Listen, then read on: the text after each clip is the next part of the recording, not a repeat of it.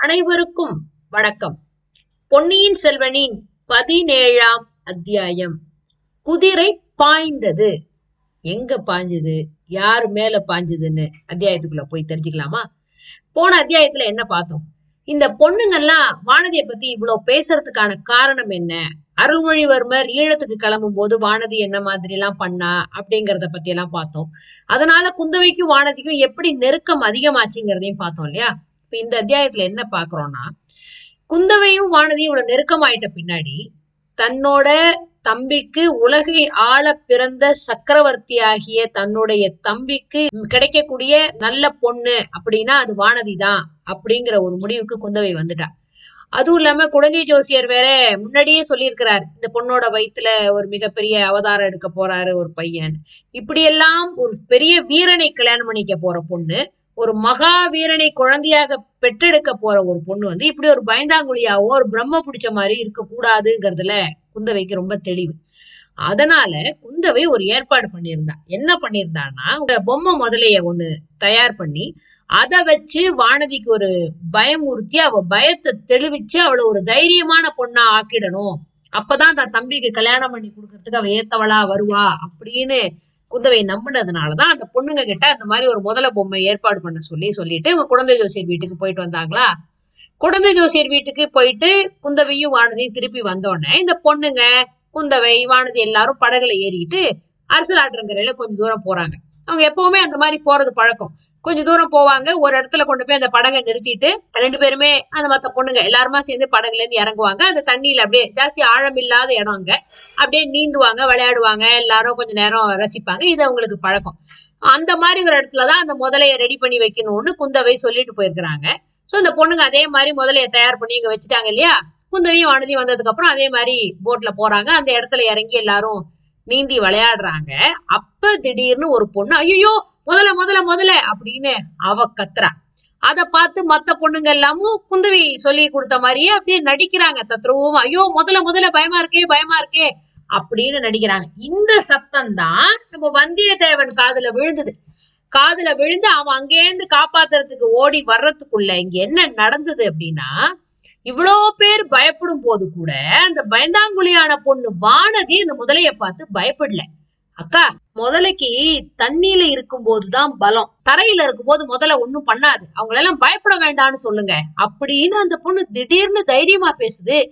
உடனே குந்தவை கேக்குறா அடி பொல்லாத கள்ளி. இது நெஜ முதல்ல இல்ல. பொம்மை முதலன்னு உனக்கு முன்னாடியே தெரியும் போல இருக்கே. யாரோ உன்கிட்ட சொல்லிட்டாங்க. அப்படின்னு மத்த பொண்ணுங்களை அப்படியே சுத்தி சுத்தி எல்லாம் பாக்குறா.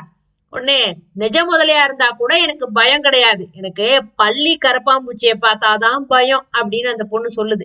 இப்படி எல்லாரும் பேசிக்கிட்டு இருக்கும் போதுதான் வந்தியத்தேவன் வேக வேகமா வந்து முதலை கிட்ட இந்த பொண்ணுங்களை காப்பாத்துறதா நினைச்சு அந்த வேல் எடுத்து வீசிட்டான். வேலு முதலையோட முதுகுல போய் குத்திட்டு நின்னுடுத்தோ இல்லையா இப்ப என்ன ஆச்சு வந்தியத்தேவன் இந்த பொண்ணுங்கெல்லாம் சிரிக்கிற சத்தம் அவன் காதுல விழுது. அவனுக்கு ஒண்ணுமே புரியல. அதுலயும் ஒரு பொண்ணு முன்னாடி வந்து நின்னுகிட்டு நீங்க இவ்வளவு சிரமப்பட வேணாம். ஆனாலும் நீங்க இவ்வளவு சிரமப்படுறதுக்கு அவசியம் இல்ல. அப்படின்னு எல்லாம் அந்த பொண்ணு பேசுறாளே. இதுக்கு என்ன அர்த்தமா இருக்கும்னு அப்படியே யோசிக்கிறான். அந்த பொண்ணு திருப்பி சொல்றா குழந்தையில நீங்க அவசரப்பட்டு ஜோசியர் வீட்டுக்குள்ள வந்ததுக்காக எங்ககிட்ட மன்னிப்பு கேட்டீங்கல்ல. அதுக்கு நான் ஒன்னும் பதிலே சொல்லாம வந்துட்டேன். ஆனா அதை வச்சு நீங்க என்ன முடிவு பண்ணிருப்பீங்க? சோழ நாட்டு பொண்ணுங்களுக்கு மரியாதையே தெரியாது அப்படின்னு நினைச்சிருப்பீங்க. ஆனா நீங்க அப்படி நினைச்சுக்க வேண்டாம். அப்ப என்ன ஆச்சுன்னா என் கூட வந்த இந்த பொண்ணு திடீர்னு மயக்கம் போட்டு அப்ப கொஞ்ச நேரத்துக்கு முன்னாடி விழுந்துட்டாளா? அதனால என் மனசு ஒரு மாதிரி கலக்கமா இருந்தது. அதனாலதான் நீங்க பேசும்போது உங்கள்ட்ட சகஜமா என்னால எந்த பதிலும் சொல்ல முடியல அப்படின்னு சொல்றா. அடடா என்ன இனிமையான குரல். இவ குரலை கேட்டு என் நெஞ்சு ஏன் இப்படி பொங்குது. தொண்டை விக்குதே. குழலும் வீணையும் மத்தளமும். ஏன் போர் முரசு கூட எனக்குள்ள இப்படி ஒரு வெறிய கொடுத்தது இல்லையே ஆனா இந்த குரல் என்ன அப்படியே வெறி கொள்ள வைக்குதே. என்ன அப்படியே குலுக்கி போடுதே. இந்த மங்கையோட பேச்சுல குறுக்கிட்டு ஏதாவது பேசணும்னு மனசு நினைக்குது. ஆனா ஏன் என்னால பேச முடியல? என் நாக்கு அப்படியே மேல அன்னத்துல போய் ஒட்டிக்குச்சே. என்னது? காத்து அடிக்கிறதே நின்னு போயிட்ட மாதிரி இருக்கு. அரசலாத்துல தண்ணியே ஓடாத மாதிரி இருக்கு. உலகமே அப்படியே ஸ்தம்பிச்சு நிக்கிற மாதிரி இருக்கு. அடடா இந்த முதல்ல ஏன் சும்மா கிடக்கு? இப்படியெல்லாம் வந்தியத்தேவன் தனக்குள்ள ஆயிரம் கேள்வி கேட்டு தத்தளிக்கிறான். அவனுக்கு குந்தவியோட குரலே அவனை எங்கேயோ கொண்டு போயிடுச்சு. ஒண்ணுமே திருப்பி பேச முடியாதவனா ஒண்ணுமே திருப்பி எந்த விதமான பாவனையும் காமிக்க முடியாதவனா அப்படியே ஒரு ஸ்தம்பிச்சு உறைஞ்சு போனவன் ஆயிட்டான் வந்தியத்தேவன். அந்த பொண்ணு திருப்பி சொல்றா பிரச்சனையில இருக்கிற பொண்ணுங்களாச்சே போய் காப்பாத்தலான்னு தான் நீங்க வேலையெல்லாம் எரிஞ்சீங்க. முதல்ல மேல எரிஞ்சு எங்களை காப்பாத்தலான்னு நினைச்சீங்க. இவ்வளவு வேகமாவும் இவ்வளவு குறி தப்பாமையும் வேலை எறிகிற வீரர்களை பாக்குறது ரொம்ப கஷ்டம் தெரியுமா? அப்படின்னு அவ சொல்லும் போது அந்த மரத்தடி கிட்ட ஒதுங்கி நின்றுட்டு அந்த பொண்ணுங்க இதெல்லாம் கேட்டுட்டு இருந்தாங்களோ எல்லாரும் களீர்னு சிரிக்கிறாங்க. அந்த சிரிப்புல வந்தியத்தேவனோட மோக கனவு களைஞ்சிருச்சு அவன் குந்தவையை பார்த்த அந்த மோகத்திலேருந்து அப்படியே மீண்டு உலகத்துக்கு திருப்பி வந்துட்டான். அந்த பேச்சுல இருந்த மாய மந்திர தலை அப்படி பட்டீர்னு அருந்து போச்சு. இந்த பொண்ணுங்க சிரிக்கிற சத்தம் அவன் காதுல நாராசமா உழுது. உடனே கொஞ்சம் கூட அந்த பொண்ணு பேசுறத பொருட்படுத்தாம நவுந்து போய் அந்த முதலை கிட்ட போய் என்ன நடக்குதுன்னு பாக்குறான் முதலை உடம்புல இருந்து அந்த வேலை இப்படி புடுங்குறான். நியாயமா? குத்- முதலையோட உடம்புல இருந்து குத்துன வேலை புடுங்கினா என்ன நடக்கணும்? ரத்தம் பீறிட்டு வரணும்ல. ரத்தமும் வரல ஒண்ணும் வரல. வெறும் வாழை நாரும் பஞ்சும் தான் அந்த வேலோட ஒட்டிக்கிட்டு வந்தது. அடாடாடா. திருப்பியும் அந்த பொண்ணுங்க கலகலன்னு சத்தம் போட்டு கிண்டலா சிரிக்கிறாங்க. அப்படியே இவனுக்கு உள்ளம் உடல் எல்லாம் குன்றி கூனி குறுகி போச்சு. அவமானம் தாங்க முடியல. அதுவும் இத்தனை பொண்ணுங்களுக்கு நடுவுல இப்படி ஒரு அவமானமா? இதுக்கெல்லாம் பொண்ணுங்களா அதுங்க? அரக்கிங்க இவங்களை பக்கத்திலேயே இருக்க கூடாது நான் முதல்ல இந்த இடத்த விட்டு எட்டி போயிடணும். இதுங்க மூஞ்சிலேயே முழிக்க கூடாது. அப்படின்னு அவ்வளவு ஆத்திரம் வருது. வேலாயுதமே உனக்கு இந்த கதியா? உனக்கு இவ்வளவு அவமானமா? உனக்கு வந்த இந்த அவமானத்தை நான் எப்படிதான் தொடச்சிக்க போறனோ? அப்படியெல்லாம் மனசுக்குள்ள புலம்ப ஆரம்பிச்சுட்டான். கொஞ்ச நேரத்துல வந்தியத்தேவனுடைய மனசுல அப்படியே ஊடுருவி தக்கிற மாதிரி இருக்கு அந்த பொண்ணுங்களோட சிரிப்பும் அந்த பொண்ணோட பேச்சும்.